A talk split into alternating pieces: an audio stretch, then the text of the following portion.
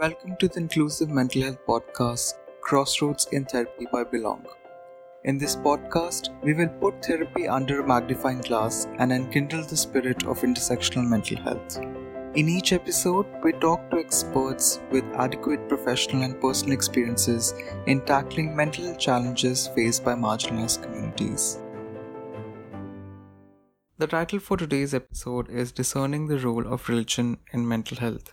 It is widely acknowledged that religion and spirituality has the ability to impact a person's mental health positively. Psychotherapeutic interventions that go along with the religious beliefs of the client in the therapy room can boost the process of healing in a significant way. However, various persons with lived experiences of religion based discrimination have pointed out lack of affirmation of the religious beliefs in the therapeutic settings. In this episode, we talk to Shaifila Ladhani, a therapist who has been working rigorously with persons who face discrimination on the basis of their religion. Her counseling work is informed by person centered, trauma informed, and feminist theories. Stay tuned as we discuss the possible pathways available for clients in a therapy room situated in a secular but exclusive environment. Hi, Shaifila. Welcome to our episode for today. Thanks for inviting me. So, Shaifila, your psychotherapy work has been informed by queer, feminist, and trauma theory. Can you share a little bit about how these theories play out in your practice? I feel like, you know, when we are talking about terms and terminologies in a theoretical setting, these words hold a lot of weight. But in practice, when we are sitting with a client face to face, these words sometimes lose their meaning in a way however of course you know it's important to read theory and that's how i have also developed my practice by taking supervision from people who specialize in this kind of therapy and just understanding my own biases and going through the process of it all. But in a larger sense queer feminist trauma informed work is mostly about work that is more conscious and more focused on building a relationship which is healing for the client and not on the idea of a cure. And often mental health is associated with you know oh there is depression and depression theek that depression will be cured and that i'm going to be fine soon. But it is about looking above the biomedical model and incorporating all kinds of socio-economic cultural practices to it which is why sometimes theory lacks a little bit because there's not a lot of Indian or South Asian narratives to it, but it is a learned sort of a practice. So it mostly means to be able to empathize without putting yourself in the position of a healer and creating a mutuality in terms of I'm not an expert, but I'm just here to listen to you. Right. Thank you for sharing that with us it's quite essential for us to recognize these theories before we put them in practice. Yeah. Uh, it's important for the clients as well. Mm-hmm. So, you have also volunteered to provide pro bono counseling services to those in need during the pre pandemic turbulent times. How has that experience shaped your practice? It was a an eye opener, to be honest. So, when I started working in the field of mental health, somehow this time around CAA and NRC protests and the pre-pandemic chaos of okay, there's coronavirus coming, like a lot of things were happening in a global historical sort of a sense. And that's when I started my official work as I'm a therapist and somebody as a client is sitting in front of me. And it was definitely a confusing period because I had just stepped out of a purely theoretical setting where I was just learning about things and I was reading and I was sort of fantasizing about being a therapist, but I never kind of had a lot of space to explore the reality of things. And I was suddenly thrown into this setting of talking to people who not only come from a mindset of seeking support, the client is also making a conscious choice of uh, saying certain things to you and letting you in on their world and it's a very step by step process, unlike the setting I was in where things were just happening and there were people who needed help and support and nobody knew how to go about it. Of course, I had wonderful people who guided me through it, seniors who helped me out, but it was just still very chaotic for everyone because this is not a precedented event that we were a part of. In terms of how it shaped my work, is definitely it gave me a privilege check and made me realize that therapy has to go beyond the books. And before this, I'd just been saying how theory and practical work need to go hand in hand, and theory is not clearly applicable in the field work. But now I was in the midst of it and I was experiencing it for the first time ever. And now, when I'm like a full time therapist and I'm working with clients on a regular basis, these incidents or these interactions kind of ground me a little bit and remind me the issues with accessibility, issues with language barriers, issues with privilege and underprivileged backgrounds. So it just kind of, you know, gets you back and forth from reality to fantasy. Hmm. hmm. Now we traverse into the questions of mental health needs, questions about mental health needs of religious minorities. Mm-hmm. Various legislations have impacted the safety and well being of various religious minorities, especially the Muslim community in India. How does the state supported invalidation club with incidents of violence affect the mental health needs of persons from minority religious communities? for me to kind of answer this question, it's also important to kind of position ourselves in the country that we live in and to understand how religion plays a very central role in a lot of people's lives. Unlike the west where you know most of the time state and religion are combined and you're socialized in that kind of a setting in india a lot of people are socialized with this idea of choice when it comes to religion that it may or may not be a choice but this is something that we kind of learn from our childhoods. I've seen a lot of people who have grown up to believe in religion but to also still use these terms of oh god or you know calling out to god when you're in trouble so it's a very ingrained part of our psyche when we are looking at religion religion and spirituality have also been known to give us a sense of security, a community, a sense of belonging.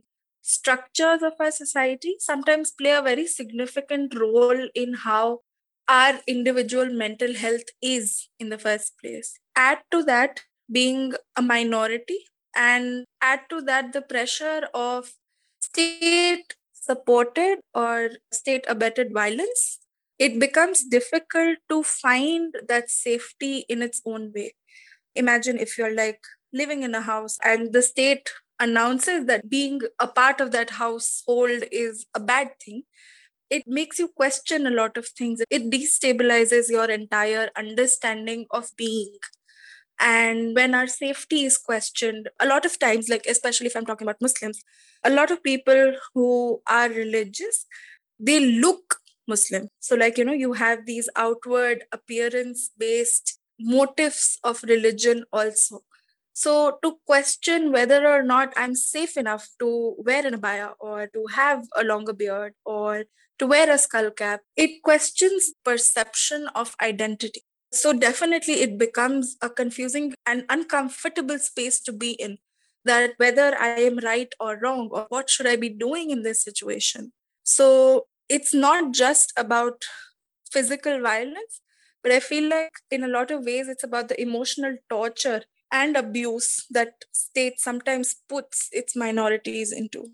And in the recent times, we have seen that how not just the state sponsored violence, but certain acts which are perpetrated by one's own neighbor of a mm-hmm. different mm-hmm. majoritarian religious group actually impacts a person's well being, not just physical well being, but psychological well being as well.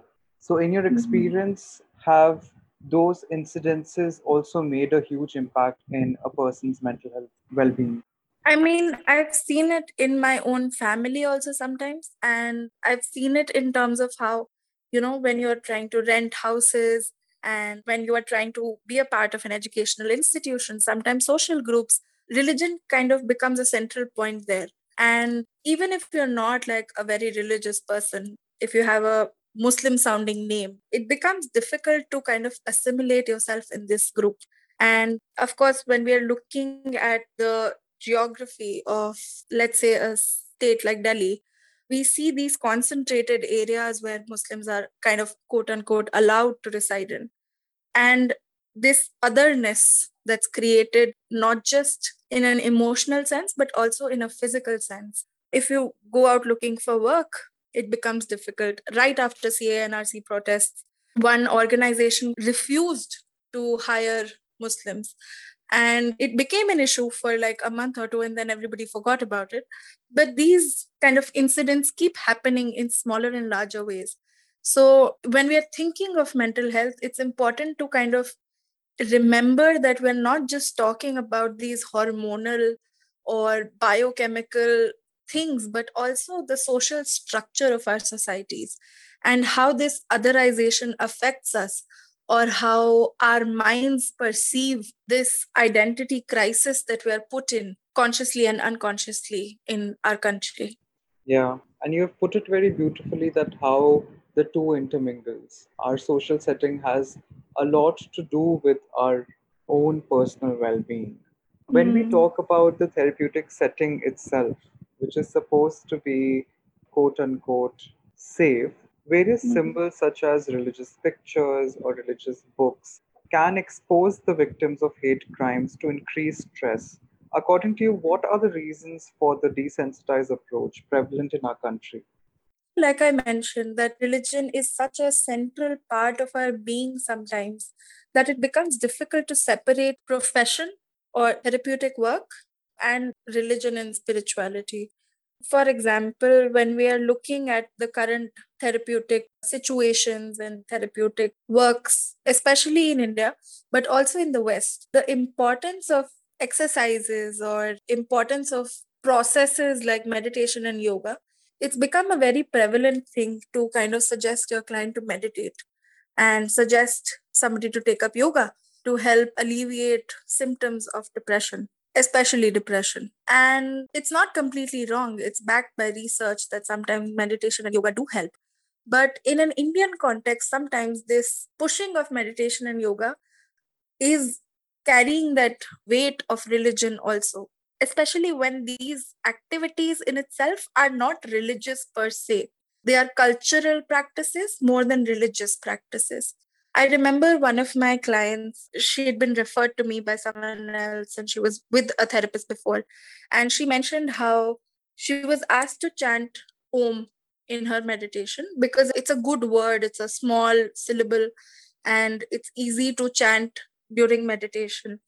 And she did it for a while, but of course, you know, that dichotomy of does my meditation need to be religious? Could my therapist not have told me that just use a monosyllabic word? Or could my therapist not have given me different ways to meditate instead of inserting religion into this practice? And of course this is a seemingly small thing that okay you can chant om if you're comfortable with it and maybe it doesn't have to carry the religious weight. But we also have to take the political and social scenario into place. I have heard a lot of therapists quote Bhagavad Gita a lot, and if you look at Bhagavad Gita, it does have a lot of great incidents and stories and quotes and learnings. And there's nothing wrong with reading Bhagavad Gita. But, like, you know, if a therapist, knowing your religion and probably addressing this insecurity that you feel in your identity suggests that you read Bhagavad Gita, it kind of creates this conflicting space and it is important to kind of realize the weight our words carry in a therapeutic setting, especially because we don't realize that, you know, sometimes clients are so, for the lack of a better word, dejected and feel rejected from the society that they come to you as this person is going to help me out.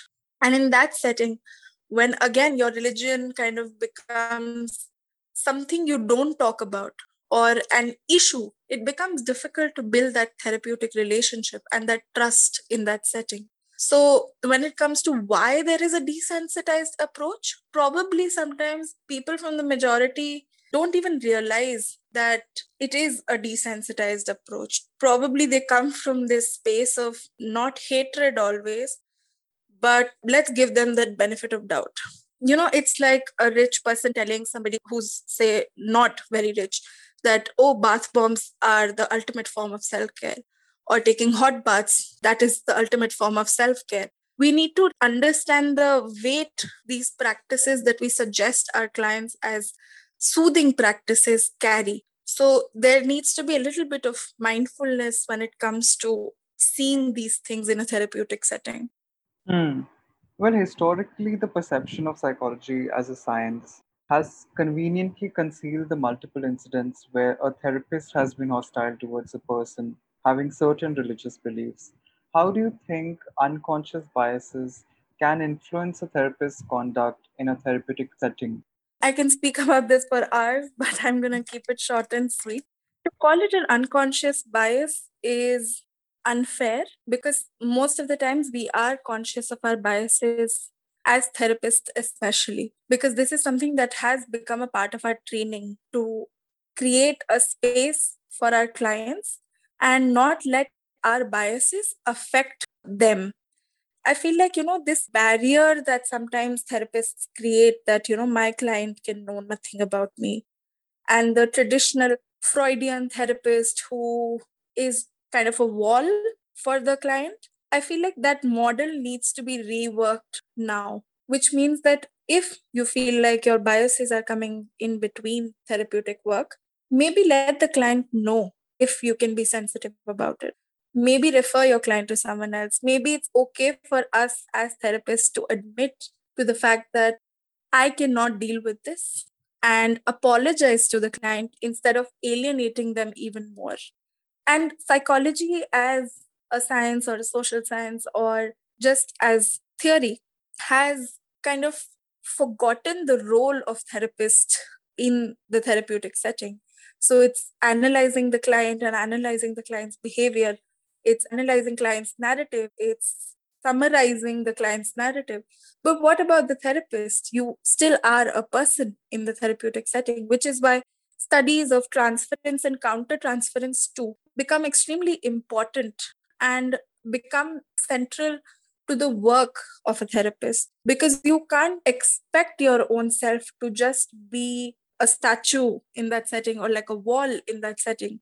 You have to allow your biases also. You have to relearn some of the things. And it's okay for therapists to kind of move on from that setting of i'm the expert and i'm going to heal you and move to a more mutual expression of what therapy can be and Shaifila, sometimes we as mental health professionals do come across various intersectional identities converging at one time. So a person can be a Jewish gay man or a Muslim bisexual woman, right? So how can those intersectional identities be given an inclusive space within therapy? I feel like this shouldn't even be something that we question because it only when it comes to minorities do we kind of think of oh we can't work on this we can't work on this we can't work on this.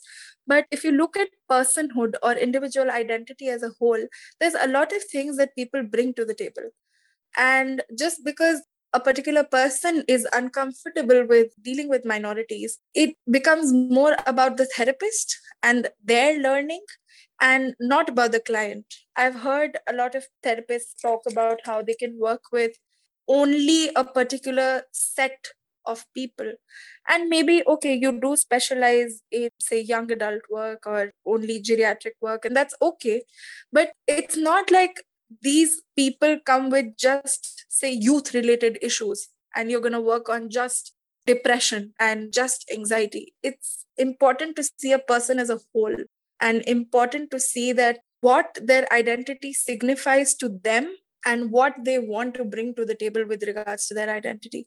Maybe there is a Muslim client who does not want to talk about their religion. Maybe they are privileged enough to not worry about their religion so much. So, these categories that we have created consciously and unconsciously need to be reworked and probably the therapeutic education needs to be a little more intersectional in that sense where we talk about theories and narratives and voices of people who have been unheard for so long. Definitely. In your experience Shaifila have you come across mental health professionals who have on one hand ignored the religious identity of their clients, as well as mental health professionals who wish to be more affirming to certain religious minorities? And how has that dynamic determined their own practices? You know, this reminds me of an incident. A friend of mine went to a therapist, and this therapist was hyper focused on talking about her experiences during the CAA&NRC protests.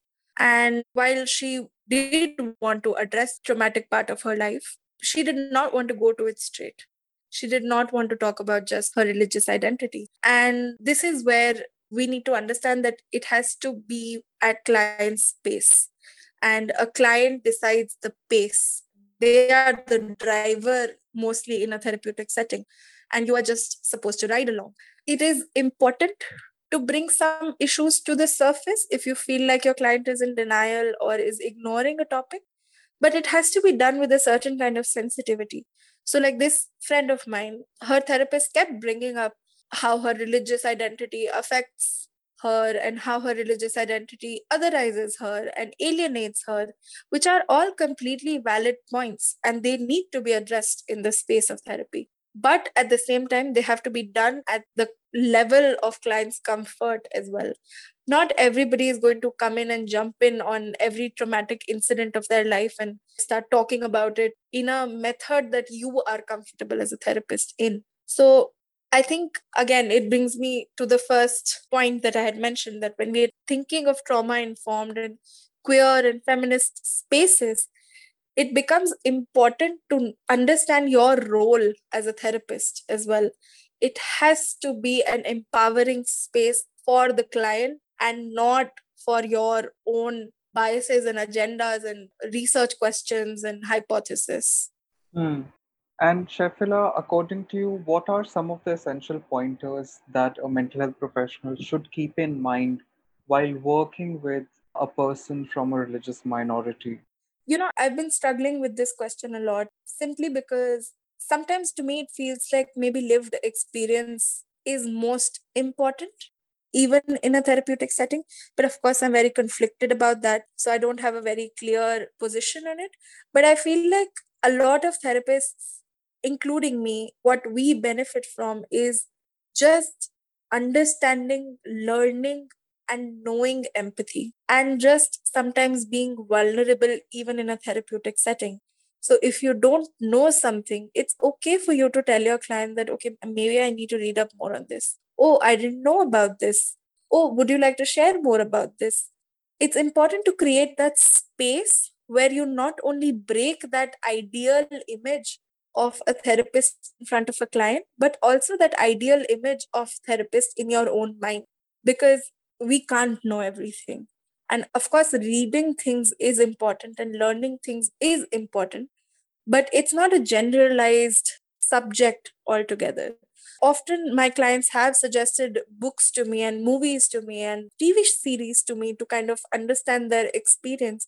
And it becomes important to incorporate these little markers of how a person relates to things in their minds we can use media as a great communication platform in therapy. And there's nothing wrong with you being a little bit vulnerable in front of the client.